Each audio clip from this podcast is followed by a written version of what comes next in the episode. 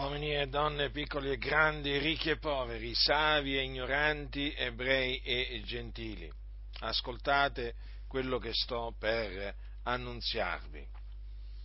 Gesù Cristo, il figlio di Dio, dopo essere morto e risuscitato, apparve ai suoi discepoli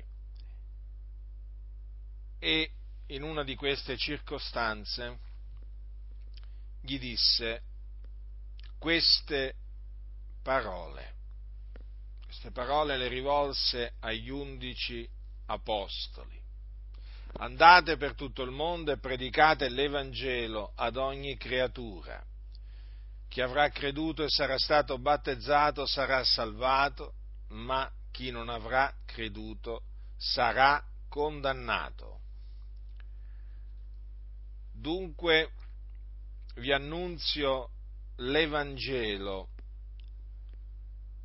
di Cristo Gesù, il Figlio di Dio, che è il seguente. Cristo è morto per i nostri peccati, secondo le scritture, fu seppellito, risuscitò il terzo giorno, secondo le scritture, e dopo essere risuscitato apparve ai suoi discepoli. Dunque Gesù di Nazareth è il Cristo, cioè l'unto di Dio, colui del quale il Dio preannunziò la venuta nel mondo per essere la propiziazione per i nostri peccati.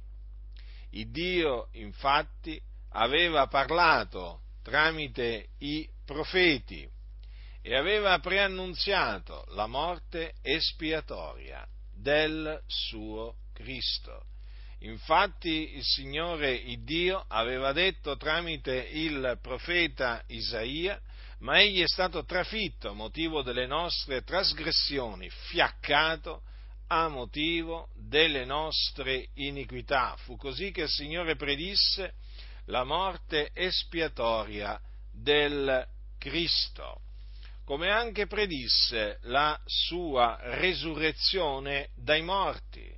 E difatti Davide aveva detto per lo Spirito, Perciò si è rallegrato il cuor mio e ha giubilato la mia lingua e anche la mia carne riposerà in speranza, poiché tu non lascerai l'anima mia nell'Ades e non permetterai che il tuo santo vegga la corruzione. Ecco in che maniera dunque Davide da parte di Dio preannunziò, antivedendola, la risurrezione di Cristo, dicendo che non sarebbe stato lasciato nell'Ades e che la sua carne non avrebbe veduto la corruzione.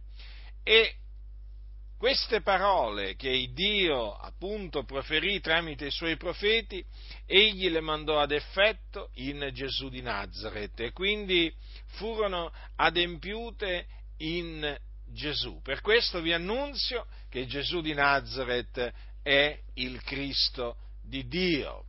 Questo è l'Evangelo, la buona novella relativa al regno di Dio e al nome di Gesù Cristo. Questo è l'Evangelo che è potenza di Dio per la salvezza di ognuno che crede. Quindi vi esorto a ravvedervi e a credere nell'Evangelo, affinché mediante la fede siate salvati dai vostri peccati e alla avendo perseverato poi fino alla fine nella fede, affinché siate salvati dal Signore nel suo regno celeste. Sappiate dunque che questo è l'Evangelo nel quale chi crede viene salvato. Sappiate anche che una volta che avete creduto nell'Evangelo dovete essere battezzati in acqua, quindi per immersione nel nome del Padre, del Figliuolo e dello Spirito Santo. Il battesimo è stato ordinato dal Signore Gesù ed è la richiesta di una buona coscienza fatta a Dio, che deve appunto seguire la fede nell'Evangelo. Dunque chi avrà creduto e sarà stato battezzato sarà salvato. Ma il Signore Gesù Cristo ha anche detto che chi non avrà creduto sarà condannato. E dunque vi avverto, vi avverto in questi termini, badate bene, perché se rifiuterete di credere nell'Evangelo, l'ira di Dio resterà sopra di voi, in quanto voi siete dei peccatori e quindi siete dei nemici di Dio nella vostra mente e nelle vostre opere malvagie. E dunque c'è inimicizia fra voi e Dio. Siete nemici di Dio, l'ira di Dio è sopra di voi. E rifiutando di credere nell'Evangelo, l'ira di Dio persisterà sopra di voi.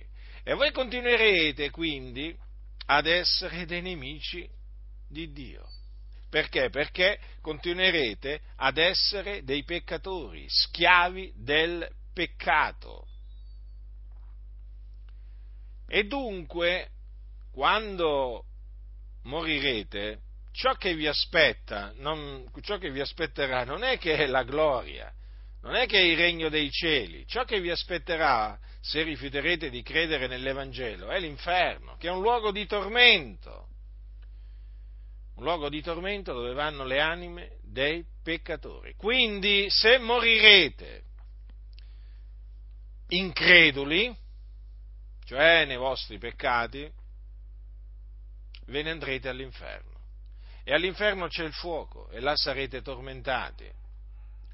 Dunque io vi avverto affinché non vi illudiate questo che vi ho annunziato è l'Evangelo che è potente a salvare chi crede in esso, ma se uno rifiuta di credere nell'Evangelo,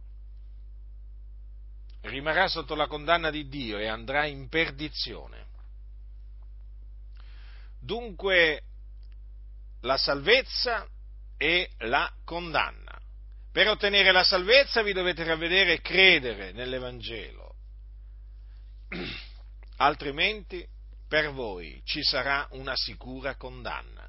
E badate bene che l'inferno dove andrete con la vostra anima non è il luogo finale dove passerete l'eternità, no, perché c'è un giorno stabilito da Dio che è il giorno del giudizio nel quale voi risusciterete e comparirete davanti al trono di Dio per essere giudicati secondo le vostre opere. E in quel giorno sarete gettati in un luogo di tormento che si chiama stagno ardente di fuoco e di zolfo, dove sarete tormentati per l'eternità. Dunque considerate quanto è prezioso l'Evangelo, quanto è importante l'Evangelo. Considerate che è la potenza di Dio per la salvezza di ognuno che crede. Non c'è un altro messaggio, non c'è un'altra parola mediante la quale voi possiate essere salvati. La salvezza la potete ottenere solamente credendo nell'Evangelo. Quindi per grazia, non è per opere, affinché nessuno si glori. Quindi sappiate che all'infuori di Gesù Cristo, il Figlio di Dio, non c'è salvezza Infatti non v'è sotto il cielo alcun altro nome che sia stato dato agli uomini per il quale noi abbiamo ad essere salvati. Fuori di Gesù c'è la condanna, c'è la perdizione, c'è il tormento eterno. Ciò che vi aspetta. Ricordatevi, la parte degli increduli sarà lo stagno ardente di fuoco e di zolfo, che è la morte seconda. Quindi oggi avete ascoltato l'Evangelo, quello che dovete fare adesso è ravvedervi e credere nell'Evangelo, perché è così che Dio ha stabilito che si ottenga la salvezza. Chi avrà creduto e sarà stato battezzato sarà salvato, ma chi non avrà creduto sarà condannato. Chi ha orecchi da udire.